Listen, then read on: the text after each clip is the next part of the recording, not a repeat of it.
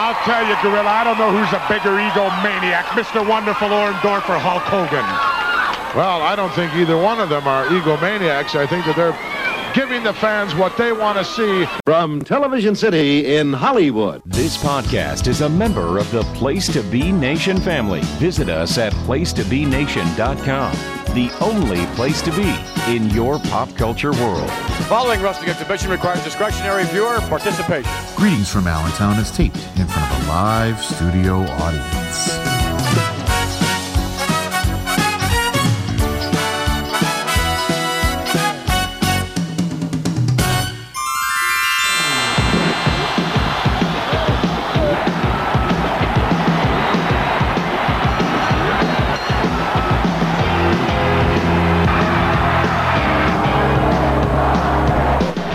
Everyone, and welcome to episode 62 of Greetings from Allentown. I am your host, Peter Winson. And today, after a one week break I did a best of the Heel Turns Volume 1 show, and yeah, someday there might be a Volume 2 as there's enough heel turns to fill out another show. Today, we're looking at WWF All Star Wrestling, so the B show from August 31st, 1985. And this is actually the second WWF show that I've covered from the month of August of that year. So I did TNT, Tuesday Night Titans, even though it aired on Friday nights by that point. So that's why you had to call it TNT back in episode 30, which I've said in the past on a couple of occasions is my favorite episode that I've ever done. And part of that had to do with the Terry Funk segment with Tony Garea and the barroom brawl that ensued. And, and Tony Terry Funk is actually on the show. Tony Garea is not. At, uh, yes, so we had the week off last week where I threw together the show with the Larry Zbyszko, Andre the Giant, and Shawn Michaels heel turns, which to be honest, I don't know if I mentioned this in the course of that show and the wraparounds that I recorded, but I rolled over in bed on Tuesday morning and I said, huh, I should just throw something together real quick because, you know, it, it, it certainly wouldn't hurt. And also, I know that most people who became introduced to this show came in around episode 16 anyway, because that was when I ended up on the pro wrestling only feed. So the first 15 episodes you find only on my feed because it was before I joined. And I don't know, it's kind of a different show then, especially in the first five episodes. You notice how, how very mellow I am at certain points, and I'm not going off on as many riffs on certain things. Although the segments that I'm taking there are more focused on the actual heel turn, so I'm going to try to keep my eyes on the prize there. And speaking of that, let me just get in the plugs real quick. You can email the show, greetings from Allentown at gmail.com. Your feedback is very happily accepted, both positive and negative. Facebook.com slash greetings from Allentown. Twitter at GF Allentown Pod. Give me a follow there. Uh, speaking of feedback, leave a review on iTunes, Apple Music, Apple Podcasts, whatever the hell they're calling it this week. Five stars, certainly appreciated by me. And also leave a review for the Pro Wrestling Only feed. A lot of great shows on the network, uh, some of which have come on board more recently. There's content out there all the time now. So do give that a subscription as well so you don't miss any of that. And you are probably listening to the show on the Pro Wrestling Only feed in association with Place B Nation. Go to placebnation.com slash Amazon to make your Amazon purchases, where a portion of it will be kicked back to help Place to Be with site costs. And that reminds me, I, I need to pick up. Uh, I did a thing. I was making chicken wings tonight. My wife flew to Washington D.C. earlier today, so I made chicken wings, and I used my usual salt lick rub that is my favorite rub personally for chicken wings. I like I like to grill them, and you know you, you use the salt lick rub on them. It's very good. I've also had the salt lick garlic rub, which was actually sent to me by accident via Amazon. they sent me the garlic rub uh, from Salt Lick one time, and I like that quite a bit on my chicken wings as well. So hopefully, uh, maybe maybe I'll maybe I'll go on there now and take a peek as my cat is yelling in the background here. Stop distracting me. and you thought I was just making that stuff up about recording in front of a live studio audience. So they, they are most certainly here. Yeah, last week, a very tough week. After I put the show to bed, I get the news that Bruno Sammartino had passed away. And the guys from Worldcast put out a tribute show to Bruno that as I'm recording this, I have not listened to it yet, but given the Bruno content that they did on the Titans of Wrestling was all excellent stuff. I'm going to give that just a blind recommend. In fact, I'm probably going to listen to it before I go to bed this evening. But we also lost Paul Jones on the same day as well. Number one, Paul Jones, the leader of Paul Jones's army in 1980s Jim Crockett Promotions. So guess uh, I guess that means Jimmy Valiant outlasted him. But yeah, kind of a rough week. And then we had Barbara Bush passing away as well. So uh, you know, just a lot going on after Harry Anderson. But uh, like I always say, we have a lot more kind of celebrity figures now. So you're going to have more celebrity deaths. People were all up, you know, whatever in 2016. Oh, David Bowie oh, Prince, they passed away. Well, you know, these things are going to happen because people who were popular in the 70s and 80s are getting older. And speaking of David Bowie, I believe that's Modern Love that is the basis of the All Star Wrestling theme, which I, I did a little editing on because it does start with. Howard Finkel announcing Hulk Hogan as the new World Wrestling Federation heavyweight champion at Madison Square Garden. And then they show a really ugly woman cheering in the crowd as they kind of go to a montage thing where they show Madison Square Garden, Philadelphia Spectrum, and then it says Boston Gardens, which drives me insane, as I've said, because it's the Wahoo McDaniels disease. It's not plural. Don't pluralize it. There's not more than one. And that was the intro for All Star Wrestling from, from 84 up through 86. Some of the summer of 86 all Star Wrestlings. I have not seen very much of those during the period when Jesse Ventura had left the WWF to go make Predator, and they had various special guests alongside Gorilla. I haven't seen too many of those shows. I know that there was one in the late summer where Jake the Snake Roberts was doing color alongside Gorilla. Gorilla and Jesse were the team on All Star from the end of July of 85, so it's pretty fresh. I mean, they had done WrestleMania together, which is an interesting broadcast when you look at it. You get Jesse calling Gorilla Gino during much of the show. Jesse was still very new to the broadcasting game as well. Gorilla was a couple of years in, and I said Gorilla in like 82 and 83, not very good at the broadcast table, just my honest opinion there. So they're still finding their way at this time.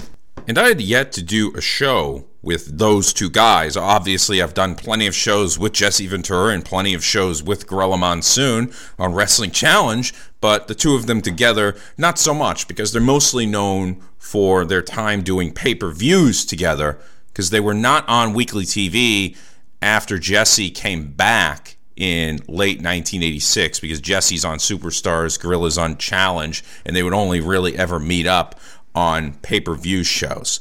So they're still finding their way, but the product, and I've said I said this back in episode 30.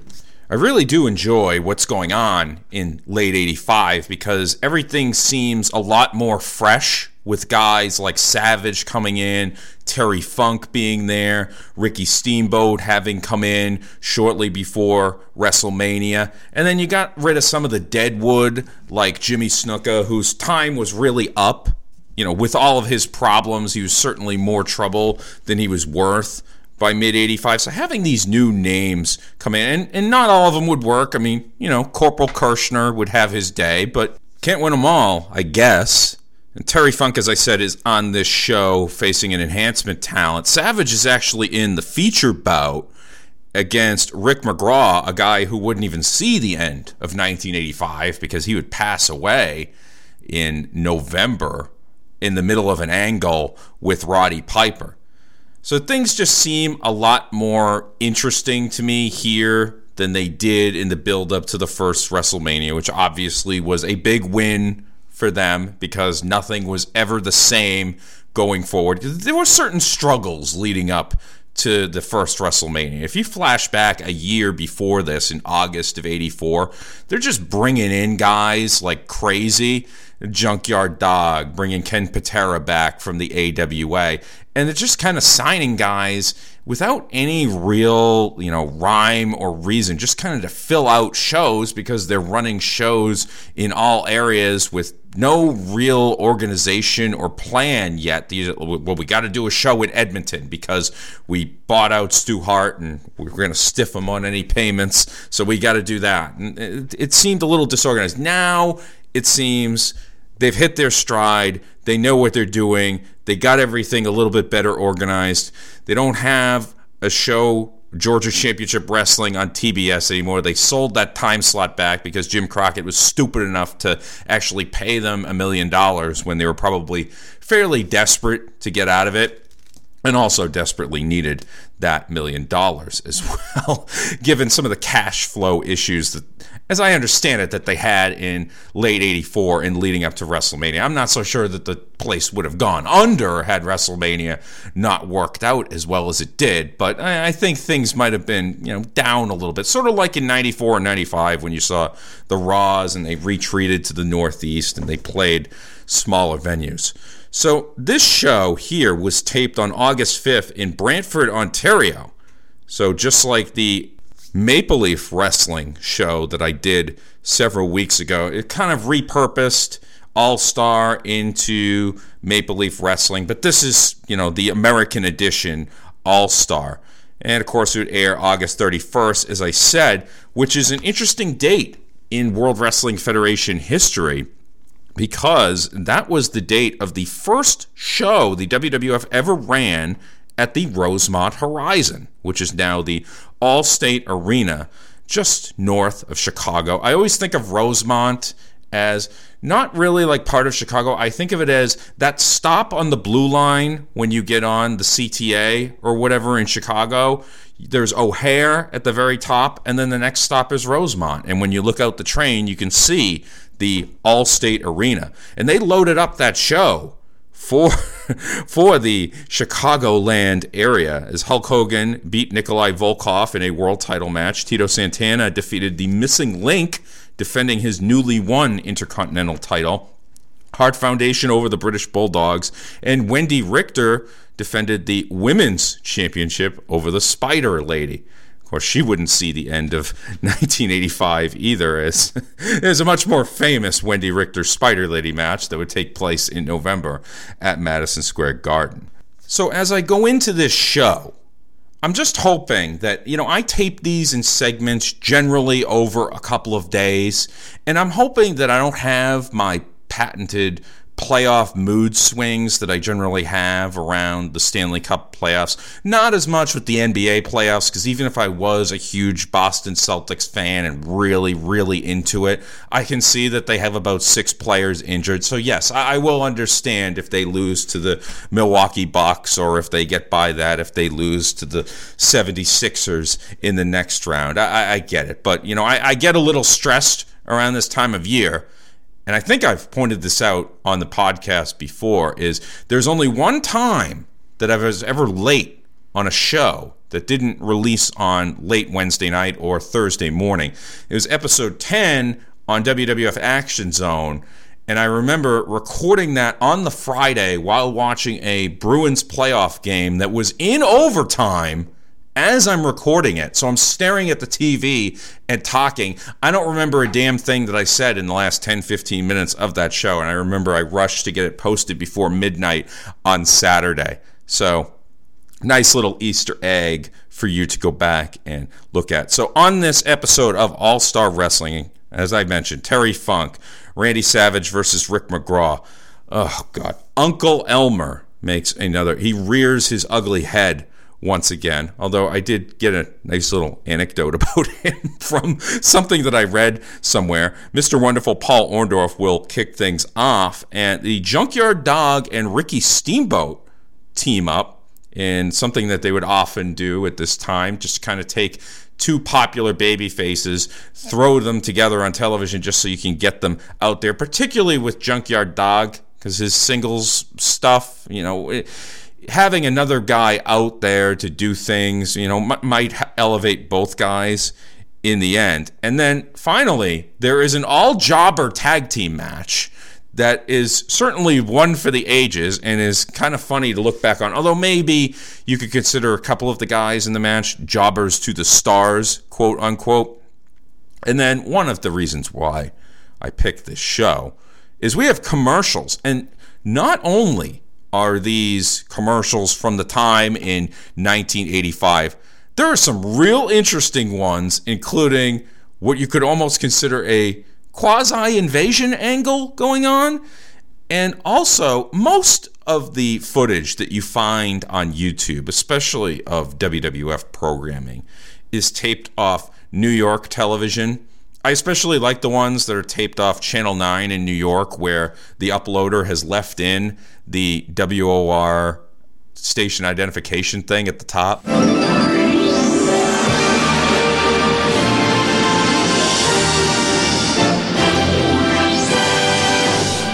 And yes, I appreciate that quite a bit. I, I, I, just let anybody who's going to upload wrestling footage to YouTube know that I appreciate stuff like that and original commercials because this one here is from Jackson, Tennessee, a place that I've actually been to, Jackson. I stayed a week there one night. that was when I was a Red Sox fan. It happened to be the first game of the 2003 American League Championship Series against the Yankees that night. And I went into a bar, and I don't know if I was having dinner or whatever. But the guy is like, "Why don't you stick around for the baseball game?" And I said, "Nah, nah, I don't think you'll want me here for that because you know, as I said, I, I get a little too intense with playoff sports, baseball, hockey, or whatever in general. So to take my mind off that stuff, I'm going to watch professional wrestling." So let's just dive right into it.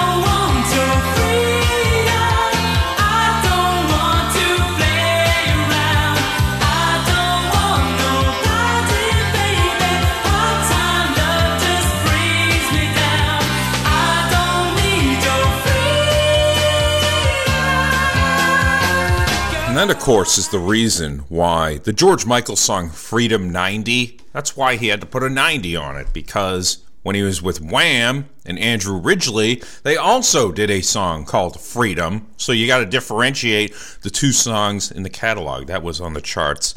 This week in 1985. And speaking of freedom, we got Mr. Wonderful Paul Orndorff, who had declared his freedom from the tyranny of Bobby the Brain Heenan, who had placed a $25,000 bounty on his head. And, and the talk was all the rage. Anything to do with Orndorff the bounty was going to be brought up. And this went on for months and months, all the way up. I remember when I did the show on Championship Wrestling, November of 1985, it was still being brought up at that time.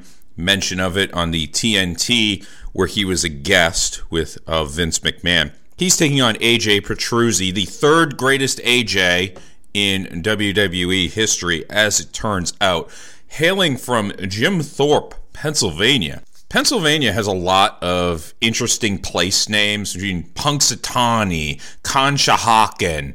You know, the list goes on and on. And the story of Jim Thorpe, Pennsylvania, has to do with not necessarily a good hearted tribute to Jim Thorpe, although he did grow up kind of near there. He was a student at a school in nearby Carlisle, Pennsylvania, although nearby, it depends what you mean by that. It was, I guess, 100 miles southwest of current Jim Thorpe, Pennsylvania. And here's the story on that. Following his death, Thorpe's widow and third wife, Patricia, was mad at the state of Oklahoma because they wouldn't erect a memorial to Jim Thorpe.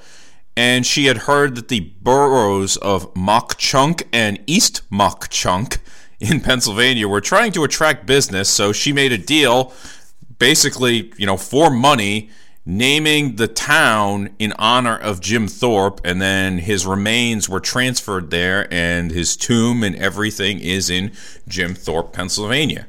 So yes, that and that is the actual hometown of AJ Petruzzi, which I feel is a more relevant fact than the fact that he trained Snitsky. So uh, feel free to blame AJ Petruzzi for that one.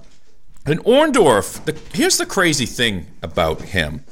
He often gets said, oh, he was miscast as a babyface. But let's break this down here. He got big cheers as a babyface for that one year before he would turn on Hogan in the summer of 86. And he would also get loud boos as a heel as well because he knew how to play into that. It may seem that, oh, he was miscast because he maybe is more natural as a heel.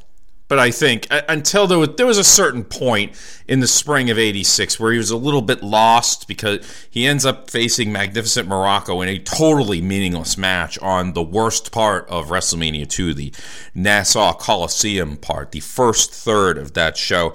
So he wasn't in a good place then. And I think a lot of people downgrade Orndorff's babyface run just on the basis of that. I mean, should think more is stuff with Piper and the brawls that those two had in the summer and into the fall of 1985. And the name of the game in professional wrestling is to remain relevant with the fans and the public. And Orndorff, during his entire run from late 83 all the way up to late 1987, he was always in the conversation in some way. So that on those grounds, I defend Orndorff's babyface run. And also the fact that you have to turn him babyface so that you can have him turn heel on Hulk Hogan and set up one of the biggest money house show programs that they would have in the 1980s.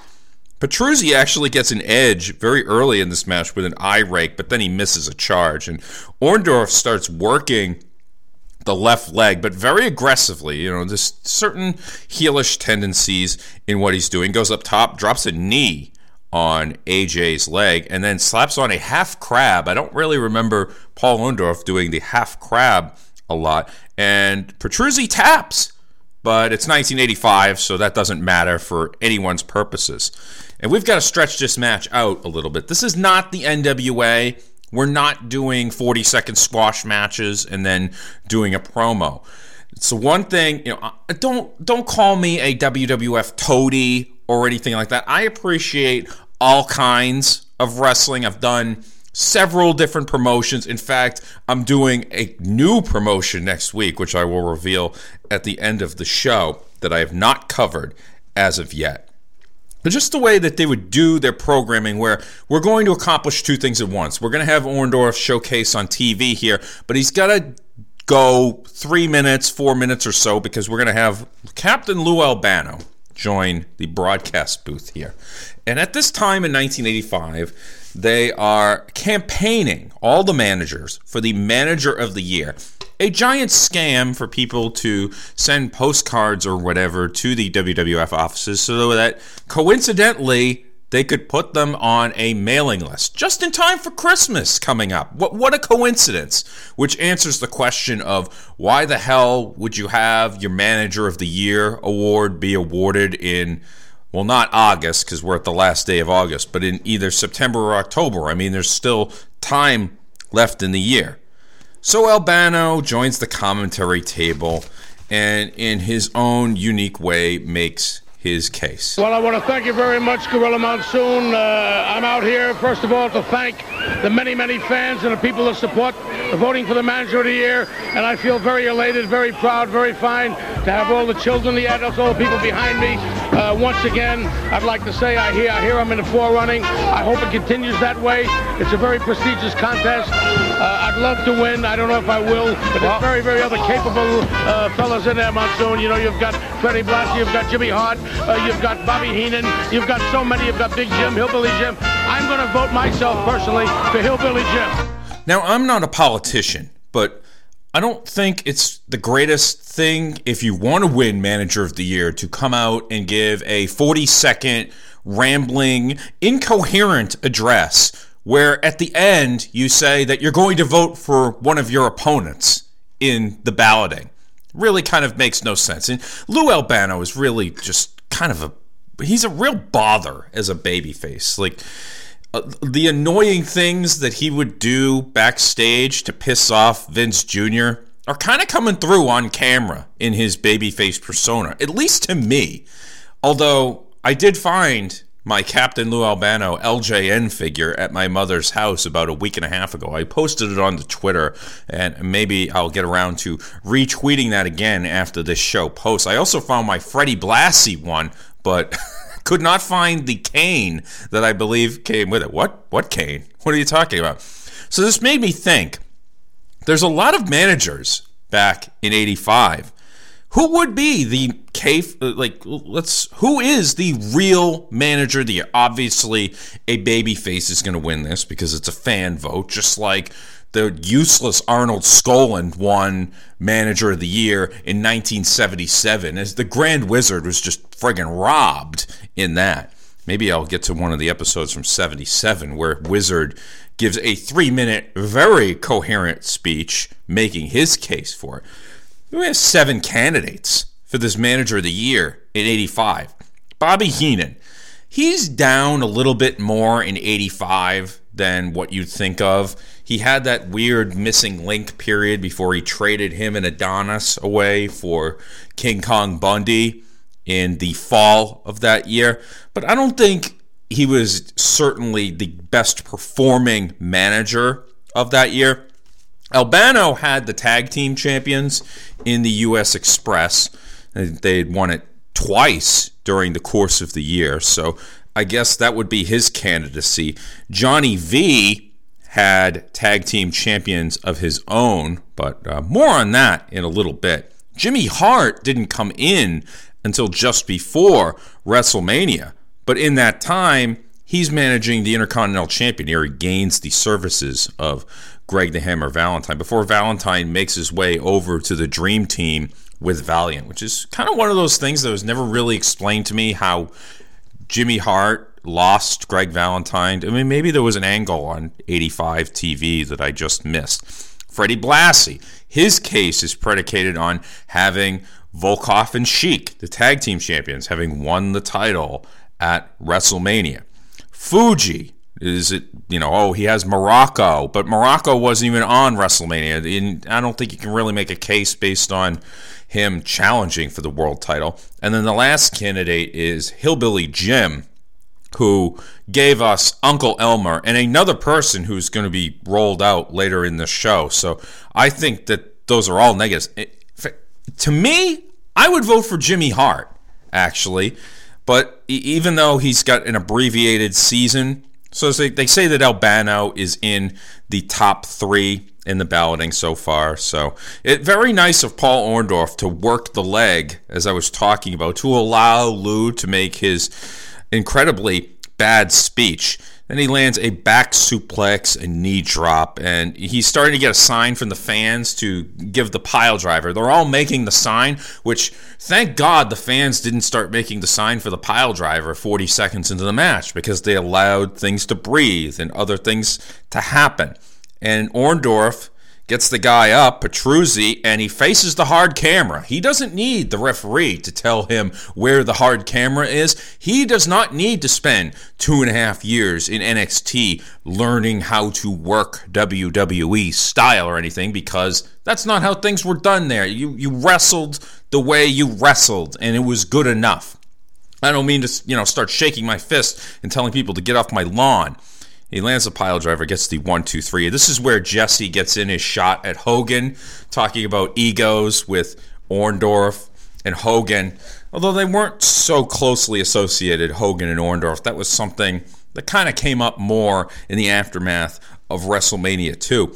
And Gorilla Monsoon, this is kind of an interesting thing for him because usually he would not badmouth anything a babyface did or, or a move the guy did, unless of course it was a submission hold eh, applied improperly, and then Gorilla is just all over that. But Gorilla here, he he's he's maybe electioneering as well, and he's making a play to be on the Louisiana State Athletic Commission. What a tremendous amount of pressure placed on the neck and the vertebrae in the neck. A pile driver I don't know, Jess. Uh, in my book, sometimes uh, I think about it being almost an illegal maneuver. I was being facetious, of course. As you recall, on WrestleMania weekend this year, down in New Orleans. There's a lot of talk about how the Louisiana State Athletic Commission had some rules such as pile drivers being banned and no blood and all that sort of stuff. So I'm just kind of making a reference to that. So Paul Orndorff, again, I make the point, very popular as a babyface, very unpopular as a heel, and isn't that the name of the game? Promotional consideration paid for by the following. Hey, pro wrestling announcer Kevin Kelly here. I want to make sure you are all subscribed to all the great feeds here at Place to Be Nation. It's really easy to do. Just head to iTunes or your preferred podcatcher app today and search and subscribe to the Place to Be Nation wrestling feed, which of course includes the full archives of the Kevin Kelly Show, the Place to Be Nation pod feed, and the pro wrestling only feed. Subscribe, listen, and then rate us and leave feedback today. And be sure to give Justin your true thoughts. I mean, don't hold back. After all, he is kind of a jerk. Just listen to Scott. At the update desk, we got Lord Alfred Hayes. And the topic this week is the Magnificent Muraco and Mr. Fuji, who had recently attacked Ricky Steamboat during a match on Championship Wrestling that aired on July 20th. And they do show the clip of it. And they hang him over the top rope. I say the heels always going after Ricky Steamboat's neck or throat. Uh, it seemed to be a common theme during the entire run there. And Lord Ale calls Muraco the Prince of Darkness, which kind of struck me as a little odd and maybe a bit harsh. Is, that is a phrase that is primarily associated with not only Satan, but mainly if you go back for you know to John Milton's poem epic Paradise Lost, and when you think of that poem, there's only one reference to John Milton's poem Paradise Lost that matters. The most intriguing character, as we all know from our reading, was Satan. Now, was Milton trying to tell us that being bad was more fun than being good?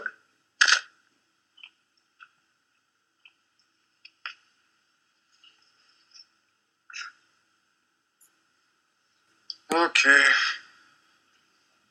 Don't write this down, but I find Milton probably as boring as you find Milton. I don't know. There's very little I would find about Don Muraco that is particularly satanic, unless you want to talk about his association with Fuji and maybe some of the ribs that Fuji pulled over the years. But re- really, we're not going to go that deep into it. The, the clip of hanging Steamboat there, hanging guys over the top rope, uh, not something I don't think you could really do today, but uh, no more sympathetic babyface you could do that to than Ricky Steamboat because it, there I don't think there's anybody better at selling the effects of some sort of injury angle, which is why they would go back to that well with him time and again.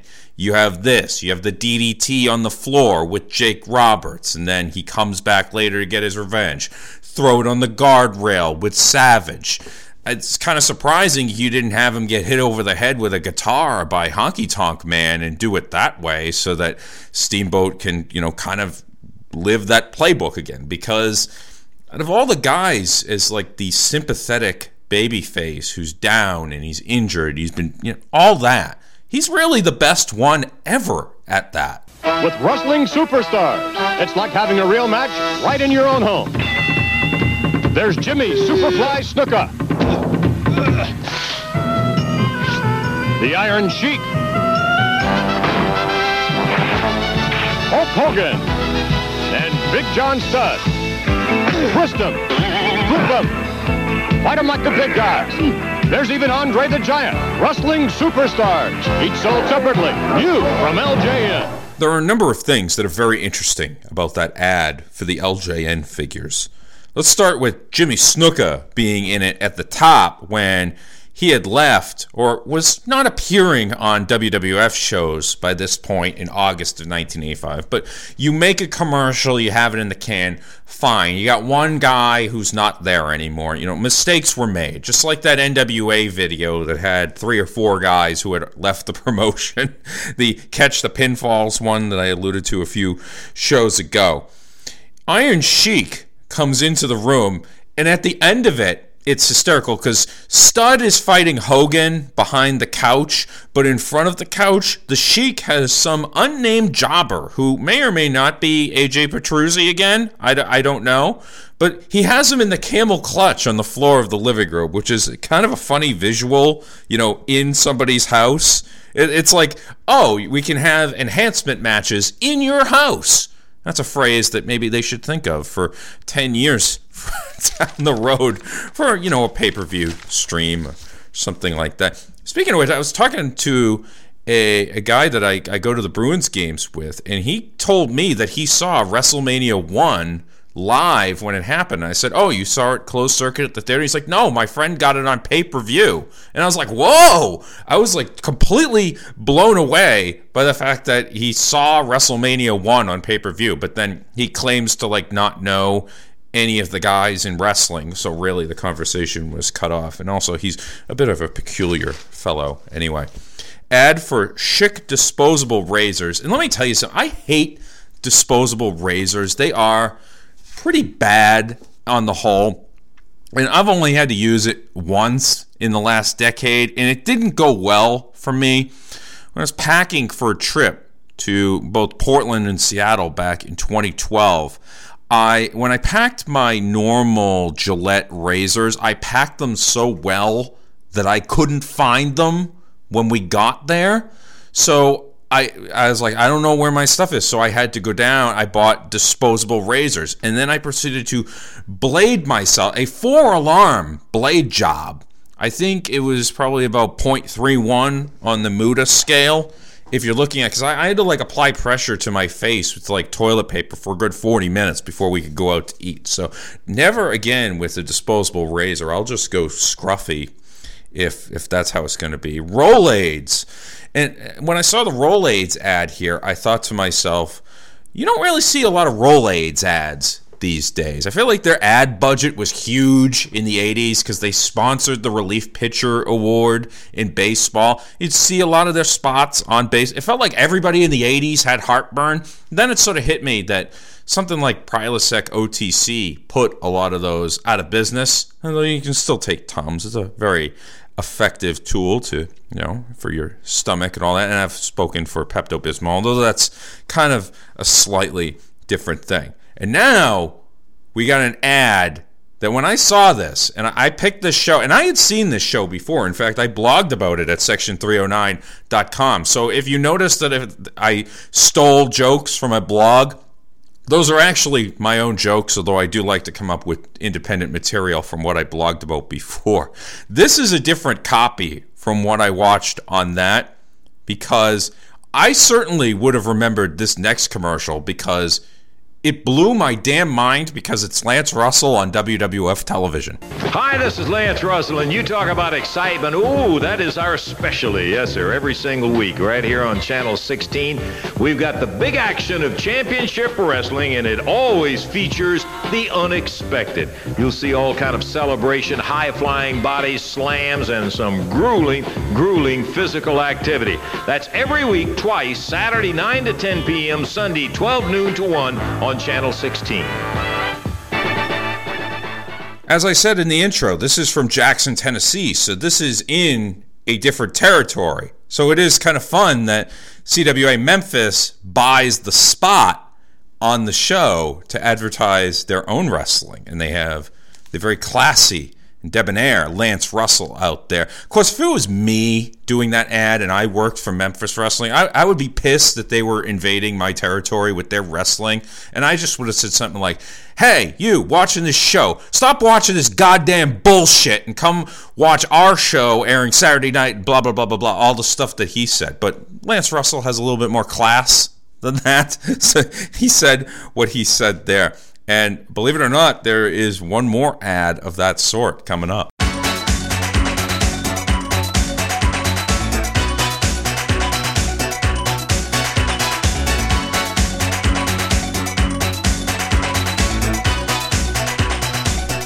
There are certain guys that I see on the docket for a show, and I immediately start to dread talking about them again.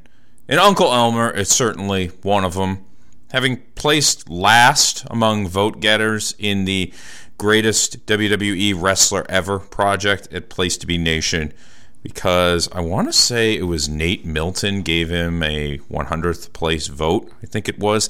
He is taking on Bigfoot, and I am sorry to say that I have no confirmation on who this Bigfoot is. The cage match page on this show links it to Rip Morgan. But to me, that doesn't look like Rip Morgan. Maybe you can correct me if I'm wrong there. There was also some information I got a while back when I did the blog that it was a Bob Harrow, a wrestler from Memphis, but I don't think that makes a lot of sense either.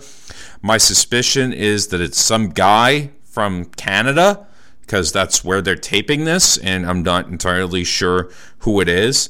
But it doesn't really matter because it's an Uncle Elmer match and it's going to be over with in 90 seconds, God willing. This is pre Don't Go Messing with a Country Boy, so you get a different sort of hillbilly song, which I don't understand why they don't just dub that one in instead of Don't Go Messing with a Country Boy, which they dub over. And I believe the reason why they dub over that is because technically Jesse Ventura is a lyricist on that because he and Okerlund and Vince McMahon talk at the end of the track in question where Jesse uh, fakes throwing up somewhere after having heard that. I, I, I, think that might be why that gets dubbed over because that's been a source of uh, questioning for quite a while in podcast circles. Some fucker, when Jim was walking to the ring, Hillbilly Jim accompanying Uncle Elmer, of course, grabbed Jim's hat and Jim had to quickly grab it back from him. Like, who would grab Hillbilly Jim's hat? Also, Jim only has he has got his normal bib overalls on. He's moving around a lot better. His broken leg was six months before, but it must have been a complicated deal fixing up his leg because he's a big man and it must have been a bad injury or something like that. Because uh, six months out, he's still not back in the ring. And in fact, the overalls only has one of the straps over the shoulder. So he's kind of going with that early 90s look that I seem to recall being popular around the New Kids on the Block time, where people would wear like the one overall thing and then the other one would be loose. I forget what that was. Early 90s fashion, a lot of it was just really, really bad. And speaking of bad, Jesse Ventura, who would have one of his shining moments making fun of Uncle Elmer and his wedding, but that that's a couple of months away. Here, he's just really just sort of horrified at the various smells that these mountain men bring. Why do I smell horses, mules, and donkeys whenever Jess, they walk Jess, by? Jess, I don't smell that, Jess. And gorillas have an excellent smell. I think this gorilla's got a stuffed up nose. I think if that was a couple of years later, we would have gotten a "Will you stop?" From Gorilla when Jesse said something like that. But they're still a lot more cordial back then. They're very they're very nice to each other through the course of the WrestleMania 1 broadcast, and so they are on All Star on this particular edition. They mentioned how that Hillbilly Jim, the, the story behind his injury, what actually happened was he slipped on the cement floor chasing after Johnny V, something like that, a house show in San Diego, I think it was. And they're saying, well, they're going to be after Beefcake, which you know it's it's now six months. Uh, Elmer, you know, should have gone after him, but Beefcake is now in a tag team with Valentine, and he's on to definitely bigger and better things as the Dream Team. So, by the way, Greg Valentine in his 1985 WWF timeline, which I think is a kayfabe commentaries series that he did, he, he, the one thing he said about Uncle Elmer was apparently he sold fake Rolexes to the boys in the back. So I don't know what to do with that, but I can't believe that Uncle Elmer would be a con man. I mean, I, I'm just shocked by this.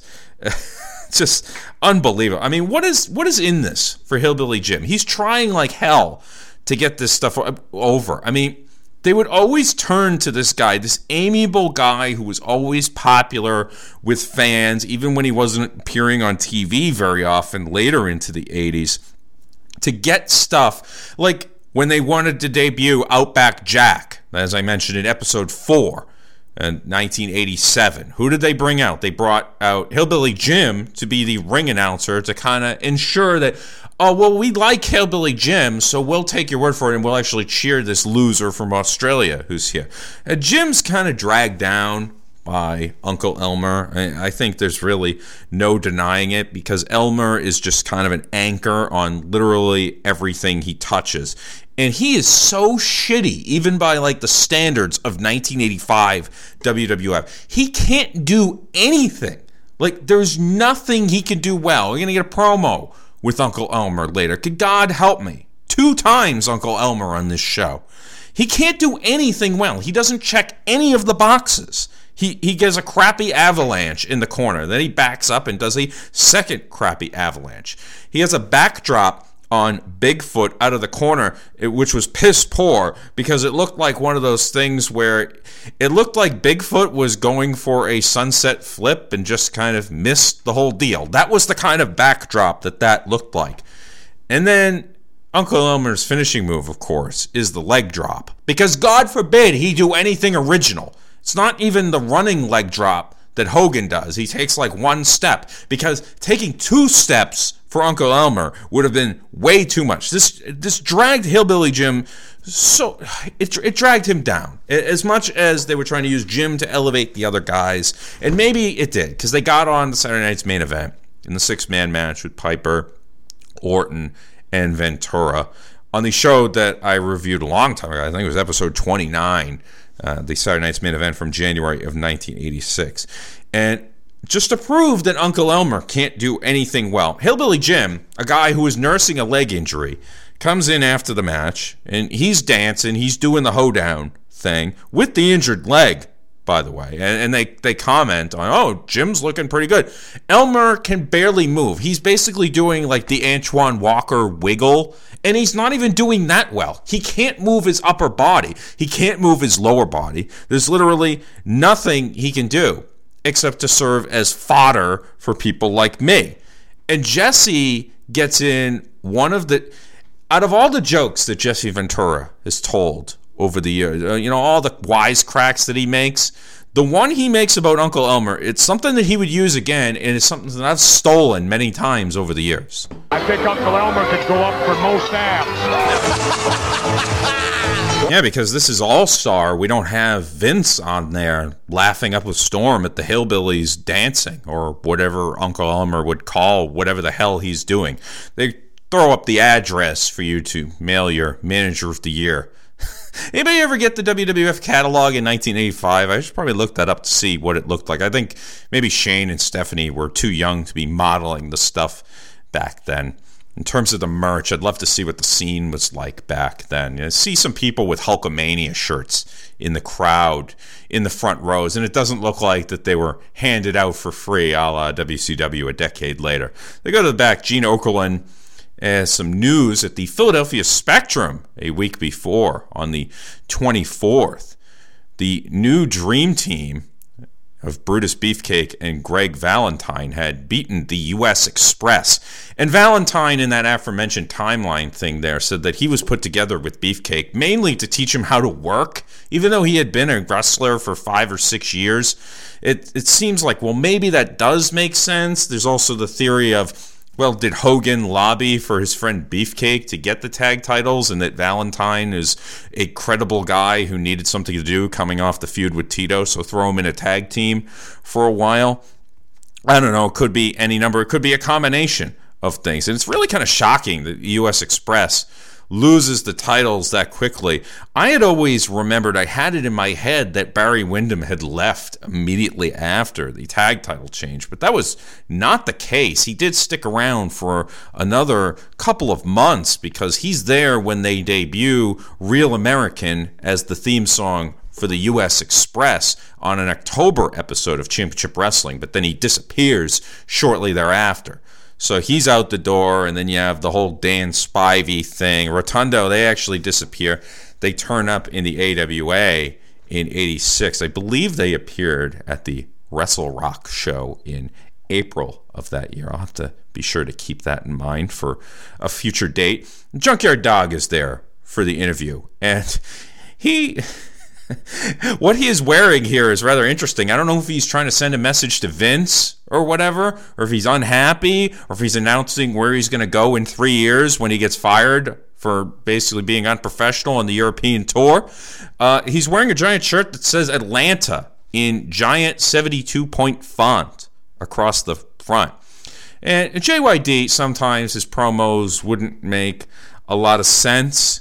Uh, but here he's commenting on what happened in that tag match. It, as you recall, the finish was a, rubbing Johnny V's cigar into the eye of Barry Windham, and Windham would then sell an eye injury for the weeks afterwards. So he comments on that and on issues of God. It was just like on a Friday afternoon right over in the projects when everybody get paid and everybody had to take off for the hills. Barry one and Mike Rotunda. It was um, armed robbery if I ever seen it before. But my main concern right now is that nasty individual from Texas. Terry Funk? Terry Nasty Funk. With that branding I'm telling you, he poking everybody. I saw what he did to the guy on national television. Slapped the guy around. Now he do all kind of stuff to the camera. Mess with the cameraman. He messed with everybody except the dog. He don't heat that thing up. Hey, I know the guy. The guy is no good. Something happened several years ago, Mean Gene, and I thought, I said, well, this thing is laid in the past. But now he is right back again. Follow me just just like my shadow. But I already talked to the man up there in the big house, and I told Terry Funk. What, what, what, what, what man in the big house? When you pay your dues to, baby. Oh, man in the, the- cloud. oh, the yeah, big yeah, yeah. house. That's Oh. the man. That's the man.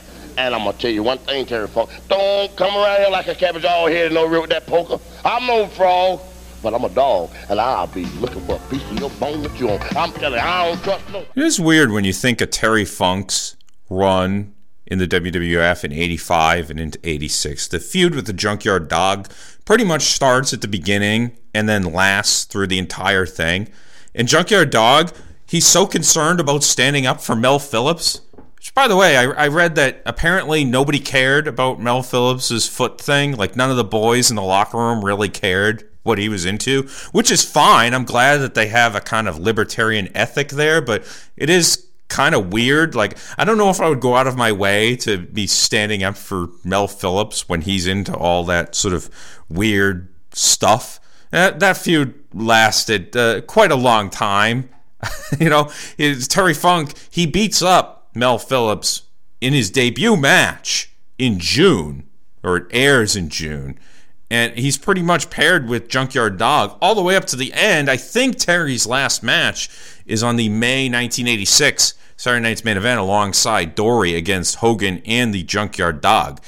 So it, it just kind of makes me wish that Terry had a different feud than JYD. And granted, that promo had a lot of jive talking stuff in it, but I actually got all of it. I, I actually understood what he was trying to say.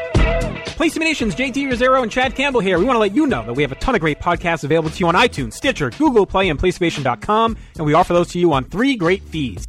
On the Place to Be Nation Wrestling feed, we bring you the Mothership, the original Place to Be podcast, as well as main event, Lucha Afterground, and our monthly pay-per-view reaction shows, as well as and Jeff Learns Wrestling. In addition to these full-length shows, we also deliver quick-hit pod blasts on topics old and new. Over on the Pro Wrestling Only feed, we dive deep inside the wrestling business with a stacked army of experts leading the way. The feed features potpourri shows such as This Week in Wrestling, Greetings from Allentown, Psychology is Dead, Puro Potpourri, Stacy and Elliot's Bogus Journey, and the Military Industrial Suplex. We also have shows that focus intently on certain topics like Letters from Center Stage, Space City, and NWA Classics on Demand Adventure, Through the Years, Strong Style History, Strong Style Story, and Mount Olympus. Plus, the feed has the full archives of legendary shows like Titans of Wrestling, Where the Big Boys Play, Letters from Kayfabe, and much more. And on our popular Place to Be Nation Pop podcast feed, we offer such great shows as the Glenn Butler Podcast Hour Spectacular, Rank and File, PTBN Dadcast, Go Home in a Box, NBA Team, and Lucha Undead, as well as a veritable podcast heaven for comics fans with the Hard Traveling Fanboys, Sellers Points, Todd Weber's Conversation, Geek and Sassy, and Imaginary Stories podcasts. You can find all of these current shows plus archives of our past podcasts, including The Kevin Kelly Show, as well by subscribing to all of our feeds on iTunes. And while there, be sure to rate and leave feedback as well. All of these shows, plus others, available on PlaceMeNation.com, where we cover pro wrestling, sports, movies, comics, plus in-depth stretch projects and more. Be sure to support our site by using PlaceMeNation.com backslash Amazon when shopping online, and download our free PTB Vintage Vault Refresh ebooks via the links on our site. We also want to thank our friends at Boneheads Wing Bar in West Warwick, Island, and Fall River, Massachusetts, TheHistoryOfWrestling.com, and Scott Keith's Blog of Doom. Be sure to follow us on Facebook, Twitter, Instagram, and Tumblr as well. PlaceMeNation.com, the only place to be in your pop culture world. Hey, I only beeped out the Our Vantage Point podcast because they haven't been on the network in quite some time. But I, I, I still like those guys, of course. And of course, my usual shout out to the wrestling podcast about nothing, which really kind of is about it's really at this point the Brian Malonis Vanity Project featuring Mike Crockett uh, is really what that podcast I think should be should be called. Anyway, you know, uh, give that show a listen as well. During the ad break on the show, there was an advertisement for Money Books, Cash for Stuff, a book on where you could sell household items and make money on it. A concept that in the internet era is really dated, but for those who have forgotten, if you go back to the mid 80s and you had stuff lying around the house, whether you know, a collectible of any kind, you had to actually go out and burn calories in order to make money off that somehow. Now you can just post it on eBay, eBay having been around now for over 20 years, but still it's a lot easier to sell your wares. There's any number of different websites we could do it. But back in the day, you had to actually work hard and, you know, market it and had to figure out where to d- distribute stuff. And that's why, you know, people would buy those books. And, and by the way, that reminds me that I have like I have come into a rather significant stamp collection from a couple of different people. I don't know why people feel the need to give me my stamps, but my late father, he gave me, you know, I have these stamp books of these old stamps, and I have absolutely no idea what the hell they're worth. You had a stamp collection?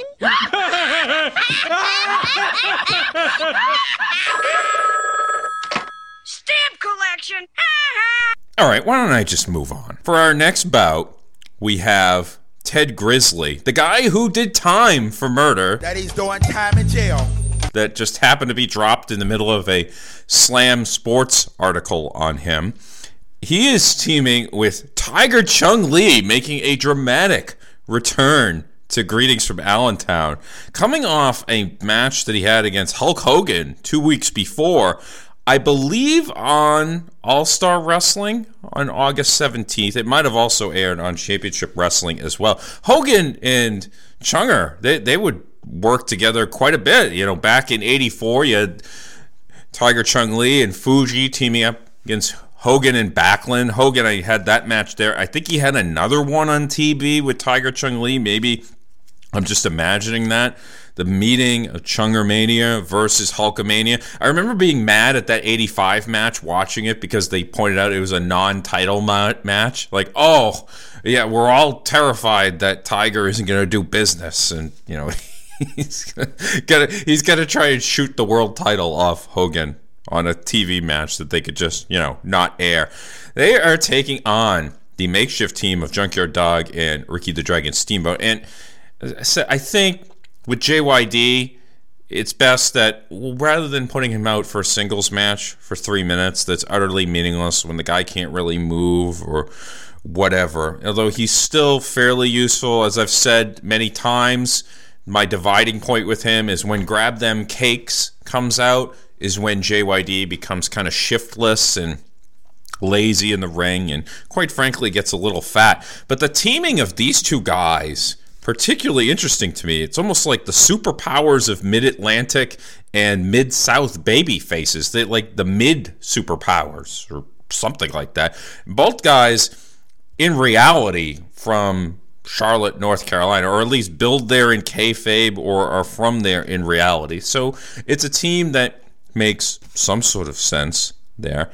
And, and Dragon starts out with Tiger Chung Lee. So a, a, battle of two martial artists going on here. And the dragon, uh, he patented deep arm drags. And it, when when you say that a move is patented, or, or when you hear somebody say that, let me assure you that Ricky Steamboat's arm drags are actually patented. It is patent number B 02201989. That is the actual patent number for Ricky the Dragon Steamboat's arm drags. Gorilla calls the the Rolls Royce of professional wrestling, the WWF, the Rolls Royce of professional wrestling. Kind of interesting because they'd be giving away a Rolls Royce at the Wrestling Classic. Their first widespread attempt at pay per view. As I said, WrestleMania did have pay per view distribution, but not very widespread at all, except for my friend from the Bruins games, apparently, who doesn't give two craps about wrestling, but he somehow saw WrestleMania on pay per view. And yes, they gave one away to some Dorcas Malorcas at the Wrestling Classic. I am relieved that Chunger gets in a little bit of offense on Steamboat before he's whipped over into his corner for the tag to Ted Grizzly, who is certainly he's like a guy who auditioned to be one of the hillbillies alongside Hillbilly Jim, but lost out in the finals to the guy who became Cousin Junior who is who we're going to be introduced to cousin junior later. So brace yourself and you know hold your applause america when we get to that. Grizz- single leg takedown and uh, they go to work on the left leg of ted grizzly JYD is in. As I said, a lot of tag matches for him because it meant he didn't have to do much, but you still get a reaction on the way to the ring. People still liked his dancing and whatnot. So, you know, he comes in, does a little. You know, he doesn't have to do much because you got Ricky Steamboat there and he can kind of take care of the action part of this. And he does finish it off with the crossbody off the top rope. Not not the best one that he's ever done but it got the job done.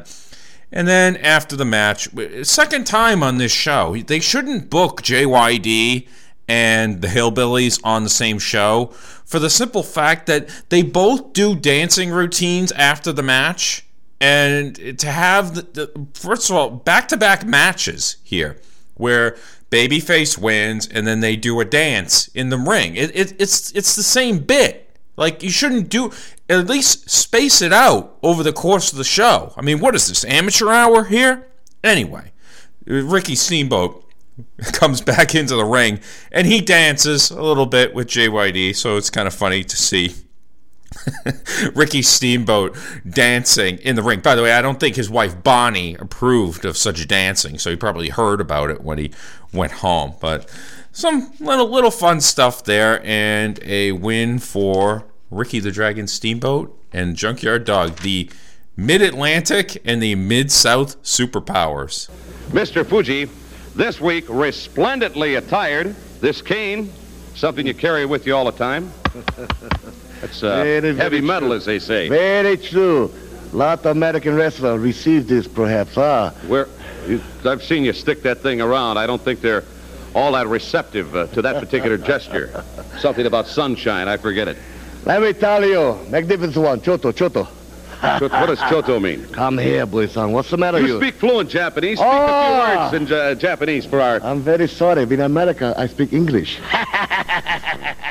I've seen a lot of those blooper things with Okerlund doing these interviews, you know, the local promos that they had to do that they had to spend a lot of time on. And this is really kind of a golden era for this sort of thing because, you know, they would just kind of screw around. And here, Okerlund and Mr. Fuji, Fuji not exactly known for his promo skills, but they're going at it here like two good jazz musicians. You know, they're riffing back and forth there. And Fuji's doing his best there. I mean, you know, there's certainly a cultural divide, and I, I enjoyed that for what it was. It, it reminded me very much of Mr. Miyagi kind of screwing with Daniel in Karate Kid. Hey, what kind of belt do you have? Canvas. You like? J.C. Penny, 398. No, no, I didn't mean a belt like that. I meant. Okinawa, belt mean no need rope, hold up pants.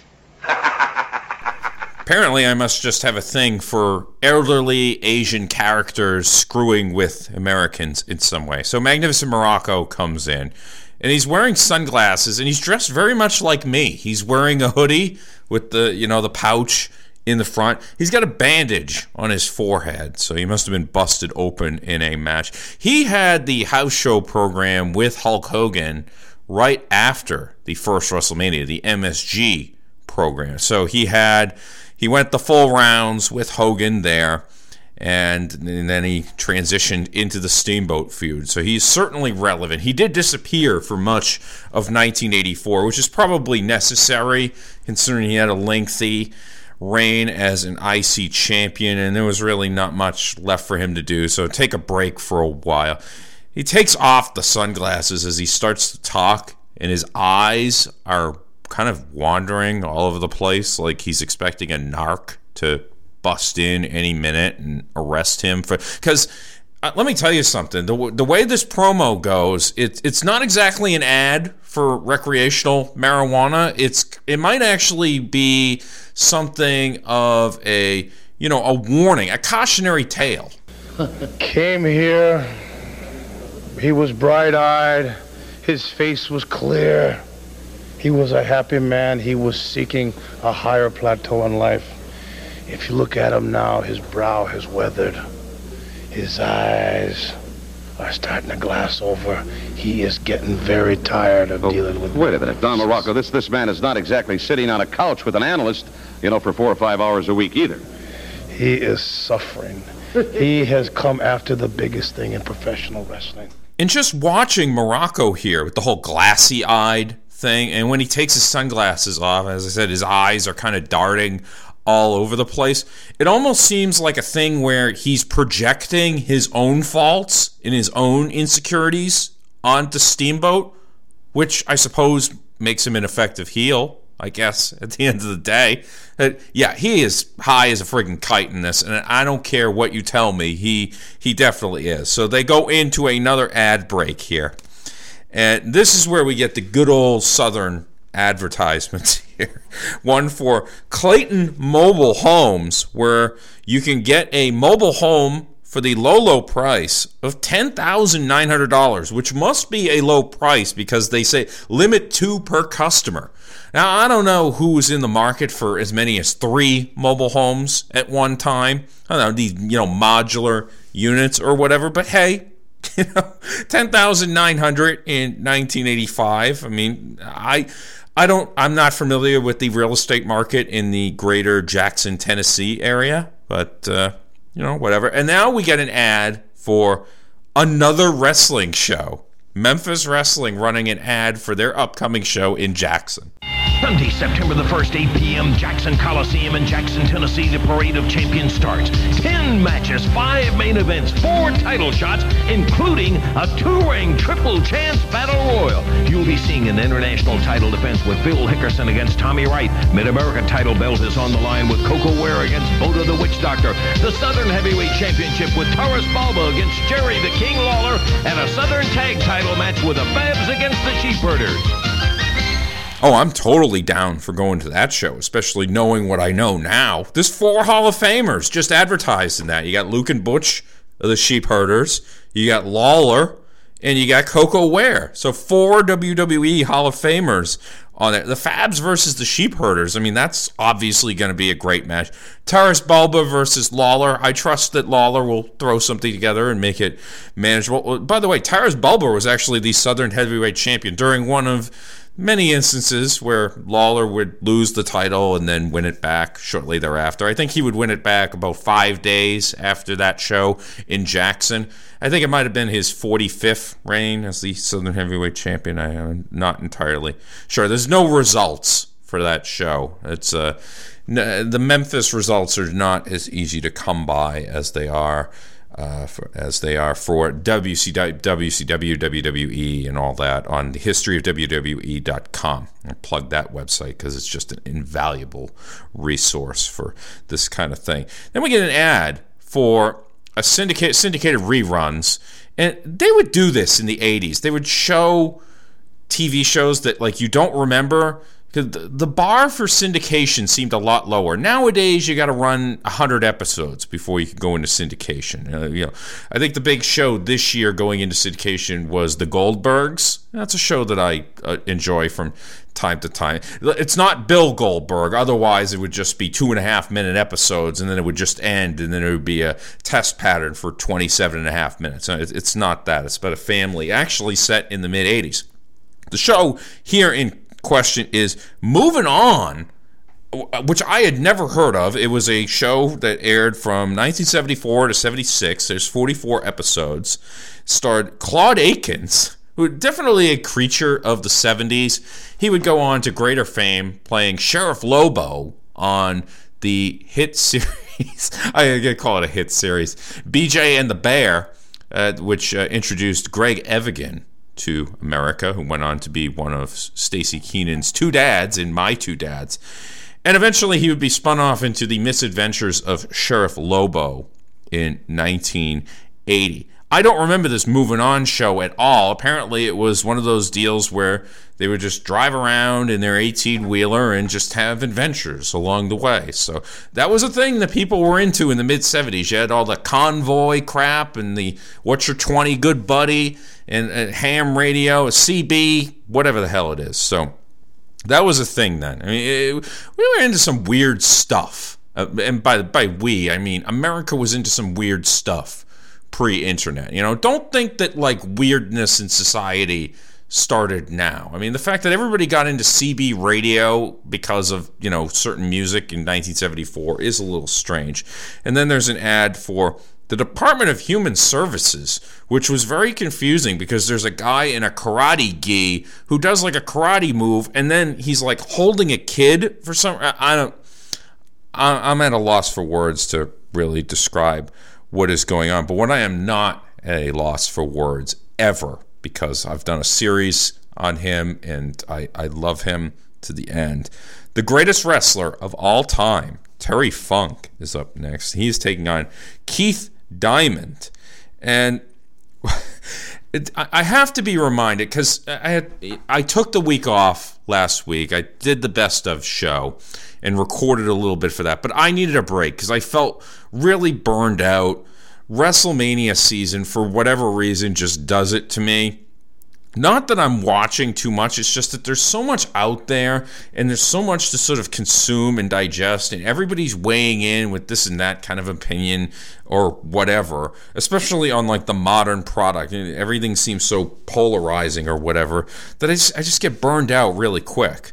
And as it turns out, uh, for SummerSlam, I guess I'm not going to be around because I'm going on a trip to Minnesota. my, my, most random sports trip ever. So I guess I'll kind of be missing that scene. But I, I need to remind myself return to Terry Funk whenever I feel burned out because I've never not enjoyed anything he's ever done. I, I will literally watch any. I, you know, I would watch Terry Funk like make an omelet because he would make that entertaining. And by the way, that, that makes me laugh thinking like Terry Funk being like the omelet guy at the at the Crowne Plaza for breakfast. I, I, he he would be like the best guy at that, I think, because he's just so amazing in everything he does. And here, he attacks Diamond before the bell and just tosses him out of the ring because he just gives. He doesn't give a crap about anything that's going on. He's doing like the Ali shuffle in the center of the ring because he's just relentlessly entertaining in everything he does. And he hits him with lefts and rights when he comes back into the ring. And then he throws him back outside. And Funk, he he does a he does a very weird thing here, but it also made me laugh. He kind of goes into the corner to go back in, but then he goes out the other corner, kind of like the Sami Zayn DDT thing that he used to do, except Funk just kind of does it so he, he can stumble down the ring steps for whatever reason, but it was kind of funny, just the way he kind of felt. And you can hear people in the crowd laughing. Unfortunately, though, on commentary, you know, they're still they're still digesting Terry Funk. He's only been in about six weeks or so at this point, uh, at least at the time that this was taped. And I kind of disagree with the take on Terry Funk. Terry Funk, an absolute wild man in that ring. Oh, you never know what he's going to do. Reminds reminds me a lot of George the Animal Steel. You never know what he's going to do either. Look, nothing against Animal Steel. You know, he was what he was, and he was very good in his role, but he is not Terry Funk. Just because two guys are unpredictable, I mean, doesn't make them all that similar. Yeah, they would kind of do kooky things to both of them. So, I don't know, maybe I do agree with at least part of it. Diamond gets in some right hands. So, because Funk does let the guy have a little bit of offense there. But uh, Jesse, very interesting from him because when Ventura is in WCW, he was obsessed with taped fists, particularly when Barry Windham had his injury, which was before Jesse got there, but then Windham had the, the you know the taped fist and all that. And Jesse would constantly complain about it. And he points out that Terry Funk has taped fists, but he's got no complaints about it. But Gorilla says that they might want to take a look at that. And with Diamond like on the mat in the center of the ring. Funk then hits both ropes like he's The Rock doing the people's elbow in 1998. He doesn't do the thing with the arms, but he hits both ropes and then he misses an elbow. So I'm going to call this the Funker's elbow. And then Diamond, when he gets up, two body slams on Funk. So he's getting in some decent offense here. But then he is sent into the ropes and he is caught in the Terry Funk sleeper hold. It is put out in very short order. And Terry Funk's post match gimmick, of course, was to brand guys with the symbol of the double cross ranch. The double cross is where you don't really get a good view of it here. I mean, the video quality isn't all that great. And as you're supposed to do when you put a guy out with the sleeper, you're supposed to wake him up, you know, rub the shoulders or whatever. And Terry does do that, and then he just puts the boots to him afterwards. It's just amazing and delightful in all this. I know that Jimmy Hart is there. He's not doing a whole lot in the managerial capacity because Terry Funk really doesn't need a manager. It's just more of a formality of WWF culture of we're going to put a manager with you and Jimmy Hart makes the most sense for you, we think. And it's another reason why I would have voted Jimmy Hart as my kayfabe manager of the year. He got Terry Funk. I mean, that's that's enough for me. And he also had Hammer Valentine during the IC title reign. So, you know, kind of just returning to that. But Terry Funk, he is he is truly the GOAT because anything that you need, it he can do. He can do the hardcore match. He can do a scientific match. He can do a goofball comedy spot. He can do high spots, low spots, whatever the hell you want. He'll even make you an omelet. Apparently, is what I'm told. He can. He makes a hell of a Denver omelet. I I, I believe. And, and uh, who am I to doubt Terry Funk's omelet making abilities? I think. But just just please, when I get sick of wrestling, just remind me to watch Terry Funk matches. You know my friend Bob Sacramento? I thought he was Kramer's friend. Well, he called last night about 3 a.m. and we got to talking. He sells Russian hats down at Battery Park. 40 bucks. 40 bucks? Are they sable? No, but the difference is negligible. We're in the body shop now, Jesse Ventura's talk show segment that, quite honestly, historically does not get a lot of play you know, compared with say a Piper's Pit or whatever, is generally okay because Ventura is a good host. Here he has the Foreign Legion, Nikolai Volkov, and the Iron Sheik, along with Freddie Blassie. Uh, Volkov wearing that damn Russian hat. I mean, first of all, it's August. I know you're taping this show in Canada, but you don't need that hat. I mean, it's not that cold. It's even summer in Canada at that time of year. Although on Ontario, during those months from June to August, since that seems to be when I usually would go there for my baseball or whatever. It looks like I'm not going to Toronto for baseball this year because I already went for hockey and I, really can't make two trips there.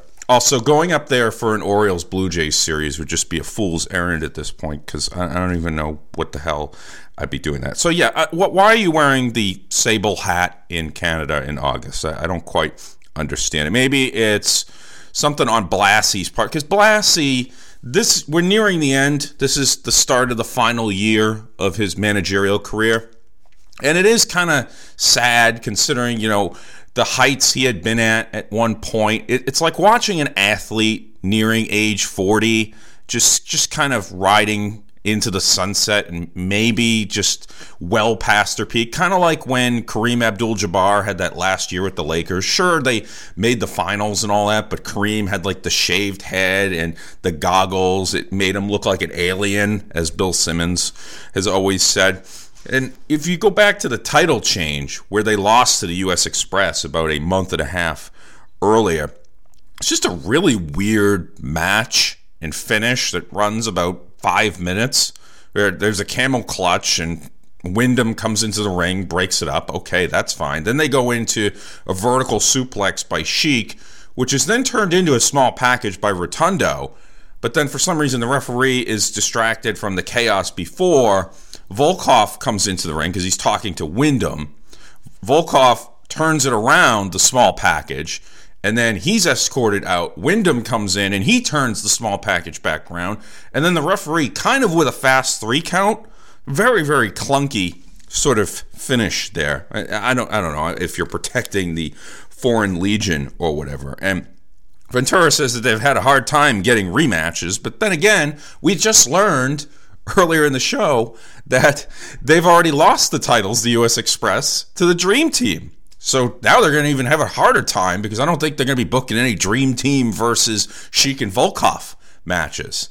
So I, I don't know what's going on. And it always makes me think, watching this, about taking the titles off the U.S. Express seems a little bit sudden based on it's only been six weeks since they had won the titles on television. Was it that Windham asked for time off or announced he was leaving? Well, if he announced he was leaving, they probably would have have not brought him back from the injury angle. They just would have wrote him off completely. I, I, I don't I don't get it. It, it. it is a little strange. You, you could have just done you know a title. Well, I guess maybe that's a transitional champion sort of deal to get it over to Valentine because now you're going to have the Hammer teaching Beefcake how to work, as I had mentioned earlier, as he claimed in that 1985 timeline.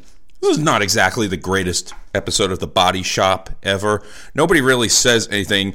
Sheik says something, and then, then he just starts lifting weights because the set of the show had some weightlifting equipment around Thankfully, Dino Bravo is not there to come out and bore us with a 18 minute, uh, you know, weightlifting exhibition or whatever, where he preens for the crowd for three minutes in between attempts. it's it's just kind of strange. You know, you, you have two guys who aren't exactly natural talkers, and then Blassie at the end of his career.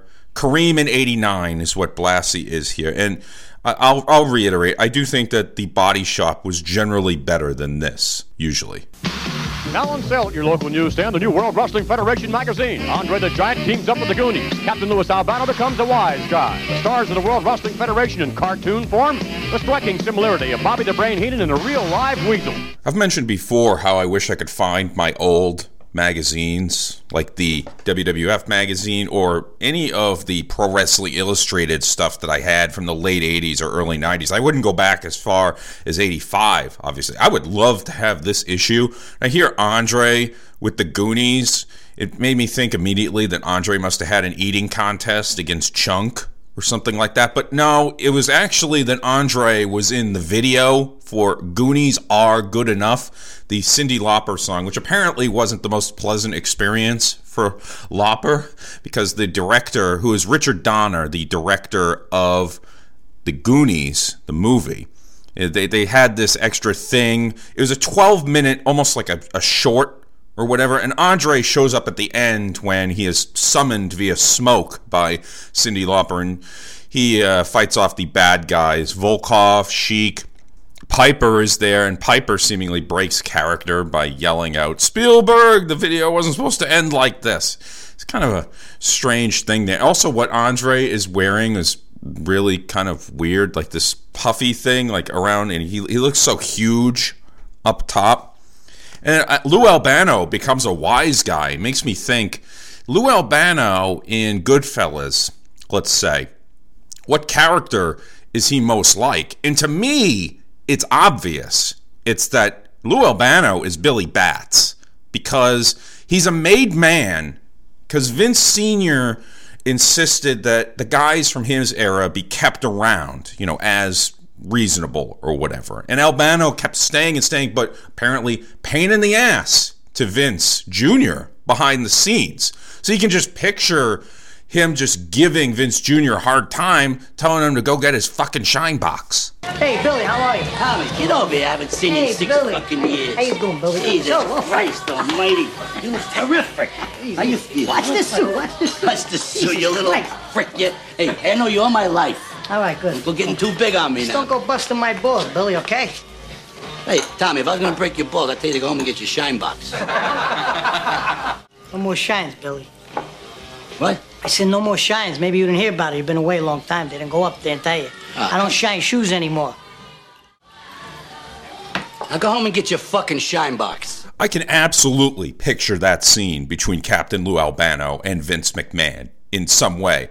Except instead of getting whacked, Captain Lou met a much worse fate later on in that he went to the UWF and worked for Herb Abrams. Whatever. And there's also a mention of the Hulk Hogan cartoon in the WWF magazine. And I've actually never watched that. Mainly because I just really don't care about it that much. Because it's one of those things where Moolah, you know, inserted herself into it when originally it was going to be a vehicle for a women's wrestler, Mad Maxine. But enough about. I- I've done enough shitting on Mu- Moolah, but uh, you know, actually, there really is never enough uh, bad mouthing her. Another ad for Rolaids, but the guy pronounces it weird. He calls it Rolaids instead, like like how my mother used to uh, pronounce O.J. Simpson's name as O.J. Sometimes, and it would amuse me greatly. Ad for Bug Away, which is an ultrasonic solution to keep bugs and other pests away. And I can tell you that that sort of thing actually works because occasionally up here, I- wouldn't say where I live is necessarily rural, but it's quiet and, you know, you can have field mice around. And I've never had mice in my house, thank God. But I do have an ultrasonic thing in my bathroom, which is, you know, faces towards the backyard. It, it actually works because there were some mice in the back of the house about four years ago, and I have not seen them since I started using that ultrasonic thing. And luckily, it does not screw up my cat any more than she is ordinarily screwed up.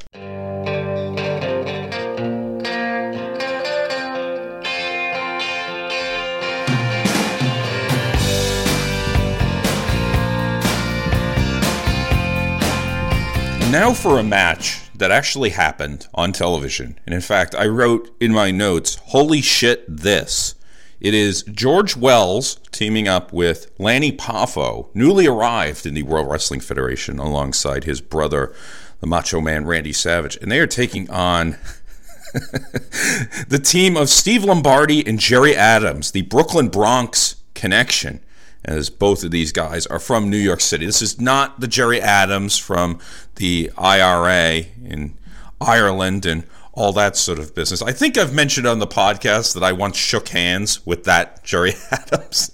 One of the weirdest things ever, especially because my congressman is taking us around on a school trip. He introduces us to Gerry Adams and announces that this he's going to win the Nobel Peace Prize. It's like, oh yeah, yeah, that guy's going to win the Nobel Peace Prize for, you know, considering all he's done. But then again, they gave it to Yasser Arafat, so I guess anything was possible at that point. So yes, this did happen on TV, and uh, the tag division was a little weird around this time. They were trying a different things with George Wells. Earlier in '85, Wells had been teaming with Bret Hart and was one of the first regular partners of Bret after he had come in. And then Bret turned on him, and that was kind of how he became a heel on television. At Poffo, they, they're still trying to find their way, something to do with him. There's no poetry or anything like that at this time.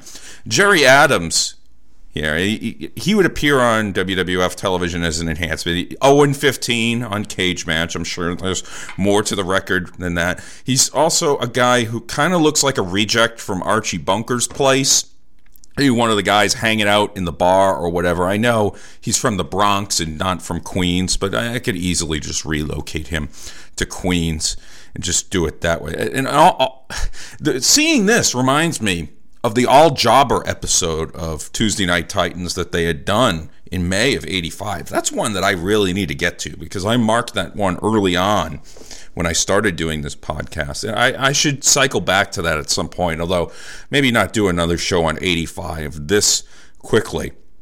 But, uh, you know, I'm talking about how it, it seems a little weird the way the tag division is this time, late summer of 85. Gorilla, thankfully, he I'm glad he, he takes an opportunity to kind of explain what's going on here. You know, we- we've seen of late, Jess, in the weeks that have gone by, so many different pairs of teams, different combinations, guys all striving because so much wealth involved in being the tag team champions of the world.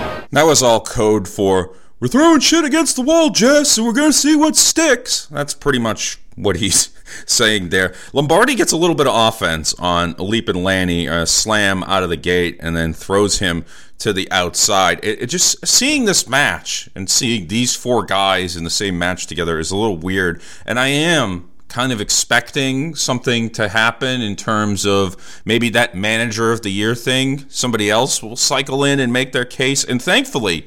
Bobby Heenan joins the broadcast booth. He had not been broadcasting with Monsoon at this point, so this is pre any of their experiences together. And he joins the telecast. He does a little bit better speech on his own behalf than Captain Lou had done earlier. Bobby the Brain Heenan, join us. You know, there's a lot of talk going on by a lot of people, the Albanos, the Blassies, and the rest of them, why they think they should be manager of the year. Well, I could stand out here for 10 hours and tell you my credentials. I could stand out here for 10 weeks and show you my credentials. You know it. The people here know it. By the name Bobby the Brain Heenan, I am a proven commodity in professional wrestling. And everybody I manage has gone nowhere but the top. And I've made, I've taken people from nothing and made them rich, wealthy men and stars. And all you've got to do is check my record. And if you don't believe I'm right, all you got to do is ask me. It's interesting that Heenan talks about taking a guy from nothing and making stars out of people when Lombardi is in the ring and they would attempt that to not great fanfare in early 1989 when he adopted the Brooklyn Brawler persona. But even more interesting than that, as this is going on, Lanny Poffo does a pescado onto Steve Lombardi, which goes completely unmentioned, which is a tremendous high spot for 1985 WWF. It's just really, really strange. It, it just goes unremarked upon. And of course, something is screwed up. Everything with Lanny Poffo, something has to be screwed up. Either his hair has to be weird, Lord Al has to be calling him supple. Something is screwy with that.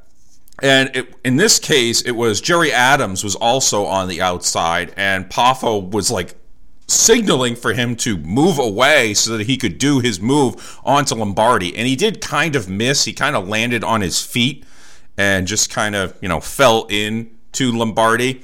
Really just kind of a odd sequence there where, where he's just kind of audibly calling the spot.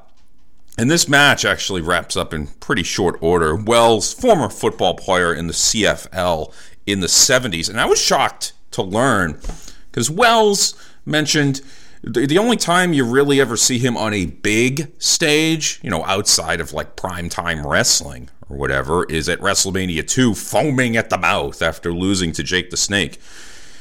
He had been wrestling since the mid 70s and was kind of a star in the San Francisco region in the late 70s.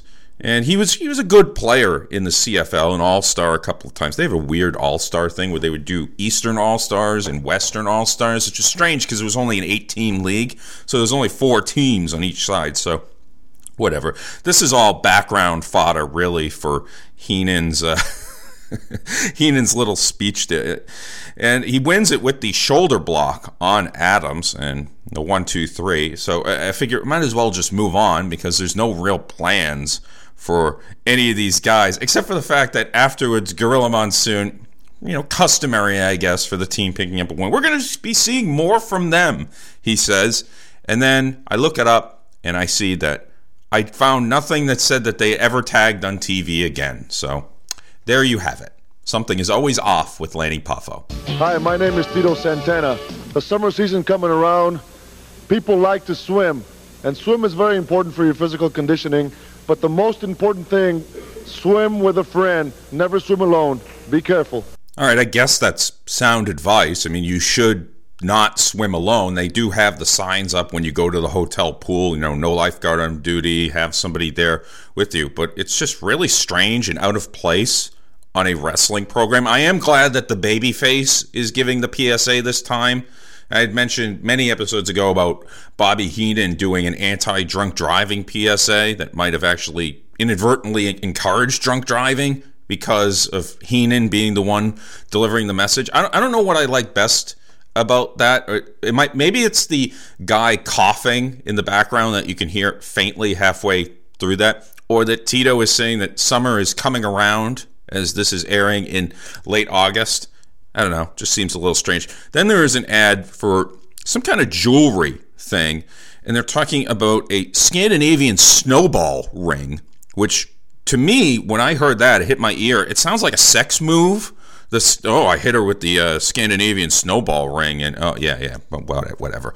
Then the next commercial starts with Bob Griese former quarterback of the Miami Dolphins, who then became a broadcaster after his career, father to NFL quarterback Brian Griese. But it's really weird when you see this ad because they show a Miami Dolphins quarterback throwing a touchdown pass, so you think it's Bob Griese because that's where he spent his career but it's actually Dan Marino throwing a touchdown pass to Mark Duper. Marino had thrown 48 touchdown passes in the 1984 season, so he's kind of one of the biggest stars in the NFL. Coming up, he held that record for 23 years, I think it was, till Tom Brady broke it in the 2007 season. But this is an ad for the Sporting News, which as a publication my dad was subscribed to for years and years and then i was probably up through about 2006 2007 i always liked the sporting news a little bit better than sports illustrated. It was known as the bible of baseball back in the day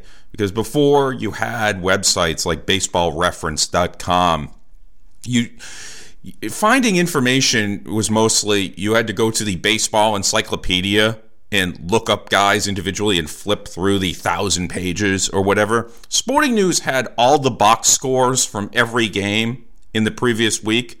This stuff was not so readily available. Obviously, there was less of a need for that once the internet came around. But the Sporting News, very good publication back in the day. Elizabeth is what the Macho Man has chosen as his manager above guys like Heenan and Hart and Blassie and Valiant. I wonder if Elizabeth knows anything about wrestling. Well, I'm not sure if that's exactly how the footage was when it originally aired. But it is strange to see Savage kind of at the ring and not hearing his usual pomp and circumstance music with Elizabeth coming out in front of him. And she had only been introduced a week earlier on the championship wrestling show after a thing that they did with Bam Bam Bigelow later on, although he spurned all the heel managers and went with babyface Oliver Humperdink. And Savage ended up doing the same thing in introducing Elizabeth. And what people seem to remember is Bruno saying, Oh, she looks like a movie star. Well, that is actually true because she looked particularly resplendent. And Liz, early on, is a little bit different than what you might remember. I went over this in more detail back episode 17 where she gets on the microphone and publicly challenges Hulk Hogan on her man's behalf. And that was kind of interesting to see. But here, there's a lot more smiling, and she doesn't look completely terrified at all times, which is kind of how Elizabeth would be later on, particularly when Savage was a heel and people were cheering Elizabeth, like during the George Steele days. Very early on, I get the distinct impression that Elizabeth was set up to be a character like that out of Dynasty or Dallas. Maybe not necessarily overtly cheating to win, but maybe she would trip a guy up every now and then. Something more like, I don't know, a baby doll in JCP or something like that. Maybe maybe more physical involvement, but that would change. And to be honest, you, you can't really argue with what they went with. It would have driven Savage insane. Now, if you uh, remove Elizabeth from the equation, you say to Savage, all right, we're going to bring you in, but this is the WWF and you're going to be a heel, so you have to have a manager. Which of the managers would have been the best choice for him? Would it have been Jimmy Hart, since they were familiar with each other from Memphis? Heenan? I don't think J- Johnny V is a fit. Fuji certainly isn't a fit either. The correct answer is actually a reincarnated back from the dead Grand Wizard because that that pairing would have been absolutely perfect. But since Wizard passed in 83, I guess you probably got to go with Heenan on that one. Uh, especially since I gave my speech earlier in the show about Blassie being in the twilight of his career. There's not much overlap between these two guys, Randy Savage and Rick McGraw. As I said, McGraw would pass away in a couple of months at the beginning of November, and Savage had just come in. It Gorilla his commentary on the whole dynamic with Savage and Liz that Savage is calling all the shots, so maybe Gorilla was a little bit more in tune with what was going on there. And McGraw is not exactly a pure jobber. He's a guy who would put up a fight. As I said, the the Rick McGraw chair is a place of honor, you know, where, yeah, you're going to lose on television, but you're going to be on TV a lot and you're going to put up a better fight than just about anybody had before. And he had occupied that seat for a good four or five years by this point. He gets a shoulder block to start up, but then Savage takes a little bit of control. Then McGraw ends up outside, and Jesse is kind of ogling Elizabeth, which is really strange to sort of hear because it's not something that you would hear going forward. Well, I'll tell you, after looking at Elizabeth, I might be, I might have been forced to take her over Heenan and Blassie and them too. Uh, are you saying you haven't been watching the match, Jess? You've been watching Elizabeth? I'm, I'm doing what I'm out here to do, the color commentating. Oh, okay. Good stuff there. Savage gets sent to the buckle after McGraw sort of blocks it. He puts his foot up and then a monkey flip out of the corner. But then McGraw misses the SD Jones Memorial charge and gets hit with a back elbow, and he ends up on the outside. Elizabeth is kind of clapping, but with a little bit more vigor than, say, Vanna White when they spin the wheel on Wheel of Fortune. Of course, she's been there now three decades. I mean, she really doesn't give a rat's ass if they go bankrupt or lose a turn or anything like that. Top rope for Savage, double axe to the outside, and this is so revolutionary. I mean, you see so many Randy Savage matches in WWF in the 80s and into the 90s. He ends up number one in the greatest WWE wrestler ever project because I don't think there's any real negatives to what he's doing, although personally I think Bruno should have been number one. This double axe handle to the outside was something that you weren't seeing other guys do. It is a true high spot because everybody, you can see the crowd, everybody is up on their feet when he goes to the top rope. It's pretty amazing to see. It also should be pointed out that there are no mats on the outside of the ring. So when he comes down, he's taking a real risk that, you know, if he lands wrong, he's going to screw himself up badly. But then Savage makes a cardinal mistake for a ring veteran. No, he doesn't put his head down. Instead, he does the side headlock move to ram the top of the guy's head into the ring post, which 150% of the time the guy gets pushed off and ends up into the ring post by himself.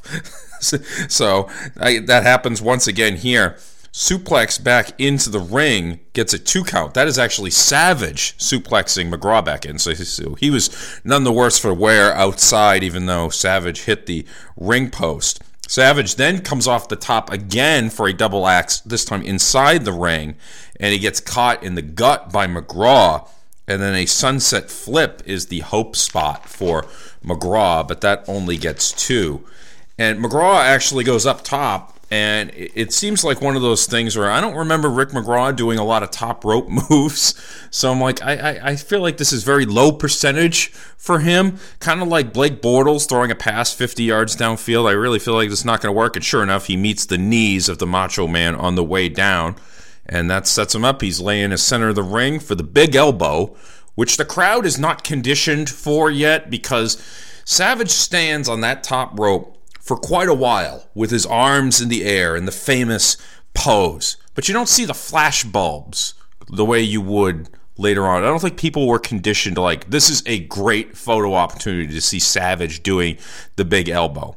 And he picks up the one, two, three there.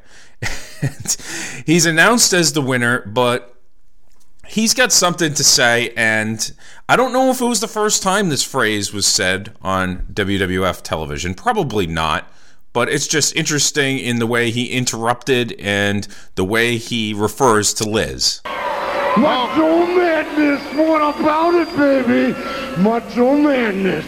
Macho Madness, he says. Elizabeth is Macho Madness. It's a phrase that endures on t shirts to this day, alongside other ones like Hulkamania, Warrior Wildness, Arrivederci for Tito Santana, as put by the Ultimate Warrior at Survivor Series 1990. I don't know if it was the first time he ever said it on television, but it's so early on in his run. To me, it might as well be. Well, life on the farm is kind of laid back. Ain't much an old country boy like me can't hack. It's early to rise, early in the sack. I thank God I'm a country boy. Well, a simple kind of life never did me no harm. Raising me a family and working on the farm. The days are all filled with an easy country charm. Thank God I'm a country boy. The dilution of Hillbilly Jim continues unabated as they have promo time with Gene Okerlund, and it's Jim with Uncle Elmer, and they have a surprise, and they bring in their cousin, cousin Junior in this case. This would be Lanny Kean, who sharp eyed observers of 1984 WWF television know he was one of the regular jobbers, particularly early in the year. So it's kind of interesting. What is he going to do with this promo time? He comes in and he shakes Okerlund's hand, but he does that Donald Trump thing where he shakes it like a little bit too long and a little bit too vigorously, where it's starting to make everybody a little bit uncomfortable with the whole thing. To, so to you know make us all relax here, Hillbilly Jim spins a yarn about skinning live fish, which I thought was a little strange. Kind of, kind of probably the most heelish thing Hillbilly Jim ever did is skinning live fish, as Okerlund points out to him. So we do get to hear from Cousin Junior, a man who is so poor in the ring that on the Place to Be podcast, their Worst Wrestler of the Show award is so named for Cousin Junior, or the worst worker, or however you want to put it. So what what does he do with his time here? Well, you know, if I had a chance to talk on WWF television, you know what I would talk about? Hat pins. Hey, that's a very colorful hat you've got there. Well, thank you. Well, I'll tell you, that is, uh, is there any chance that our cameraman can get, are these medals from any kind of uh, competition, any kind of an event? Well, I know, Were sir, you in the just- Olympics? Well, I know, sir. Just wherever I go, people usually just give me old hat pins. I stick them on there. Well, I tell you, they look Except, very good. except this here feather here, I had to chase old, had to chase old peacock about two or three miles to catch it. My God, I'd But I swear, finally caught him. I swear that's a pheasant feather, but go right something else about Yes. this boy. This boy right here can eat the biggest watermelon in Kentucky. Holy shit, enough Uncle Elmer already. Throw it to the ad break, and there's a show coming up on this channel that will be a season preview for the University of Tennessee Volunteers football season. And in 1985 is actually one of the more memorable Tennessee teams. I don't know if there's anybody listening to this show who would remember that team and how beloved they were in the state of Tennessee, but they went 9 1 and 2 that year. Yes, uh, ties were fairly commonplace in college football. I remember one year, I think Michigan went 8 0 and 4. I think it was the 92 season. But that year, Tennessee won the SEC championship. This was before there was ever a conference championship game, so it was all regular season. And as the SEC champion, you got an automatic berth in the Sugar Bowl, where Tennessee defeated number two Miami by a score of 35 to 7. This is Miami's heyday back then with Jimmy Johnson as the head coach of the Miami Hurricanes. An ad for the Black Sheep Squadron starring Robert Conrad. So what could what could possibly be bad about that? There is a job search ad where they actually read off some of the jobs that they're looking to, to fill. Positions available include special ed teacher. You got to have two years of experience for that. Termite services, sales position, a cable TV lineman. This is not a lineman like football lineman, like one of the guys who works on the lines, and a carpenter. So, I'm sure you could. I'm sure those positions have been filled by now. Promotional consideration from Lord Al Hayes is provided by Edge Shave Gel Persona Razors, and Rick Springfield's album Tao, which had actually come out, I think, eight or nine months before this. It's kind of weird that they were promoting an album, but the WWF was very much involved with Rick Springfield as they're ramping up to the wrestling album that would be released in November. For more on that, again, go back to episode 17 because I was much closer to the time that that was actually released. And finally, promotional consideration for Isuzu.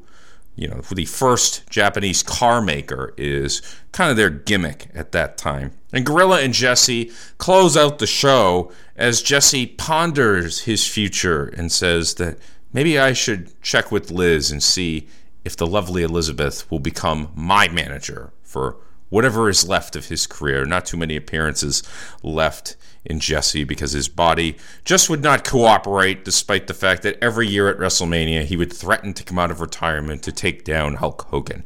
And that is how they wrap on WWF All Star Wrestling, August 31st, 1985.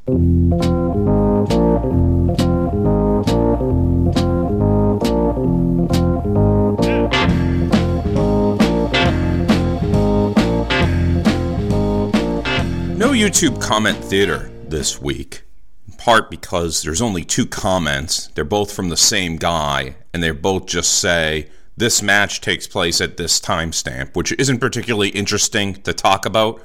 And anyway, this show has run longer than I had anticipated after the one week off. I thought I'd ease myself back in, but I'm just glad I got through this entire show without any mood swings based on how the Boston Bruins Toronto Maple Leafs series ended. Now, it will have ended by the time this show is released. I don't know yet, as I record this, how it's going to end.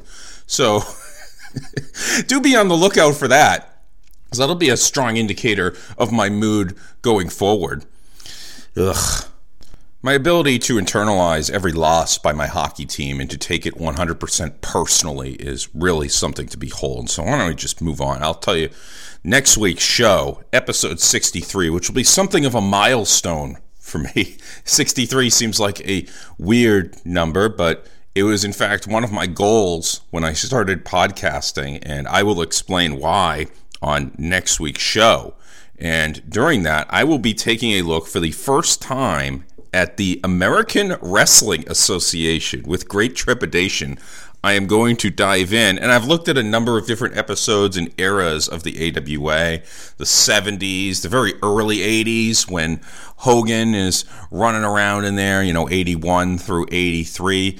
Also looked at 84 from after Hogan left, but Bobby Heenan still being there.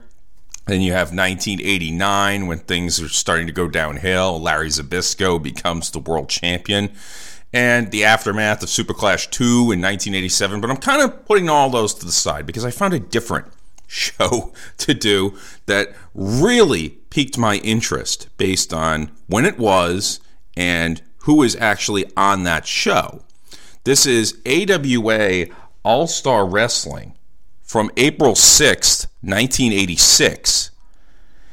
And this is actually pulled from New York television. I talked about, you know, this is from Tennessee, this episode that I did at the AWA. Still very strong television distribution at that time in 86, but things were starting to get a little creaky for them. But many names on this show that any wrestling fan would know. We're actually going to see Larry Zbyszko, who I obviously was a big part of last week's Best of show.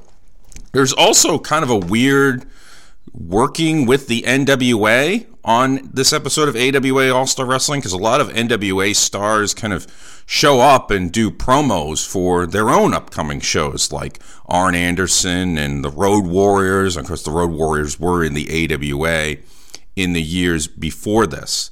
But here's a sampling of who else you're going to see on that show. You're going to see an interview with young Leon White. Yes, Vader makes an appearance at the AWA in 1986. Sergeant Slaughter, who was then the AWA America's champion, a secondary belt. The tag team champions, Curt Hennig and Big Scott Hall, are in action in a non title bout.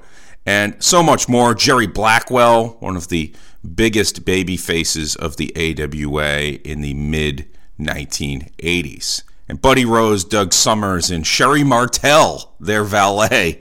Yes, sensational Sherry will be there. And Nick Bockwinkel will stop by for a promo as well. And oh, yeah, there's a little thing coming up shortly after that called the Wrestle Rock 86 show and the Wrestle Rock Rumble Rap. And you'll be sure to know that I'm going to break that down from soup to nuts because I mean a lot a lot of people know exactly what that is, but I, I want to do a ranking of the best rappers in the AWA from that.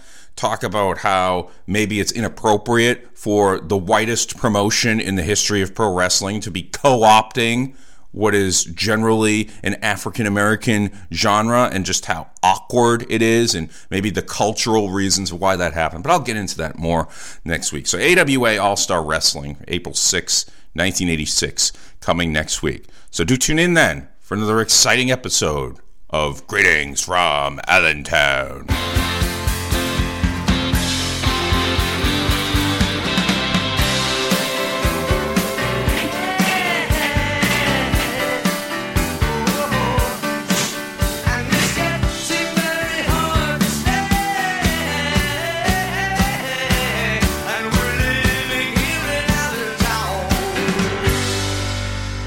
But the most important thing, swim with a friend. Never swim alone. Be careful.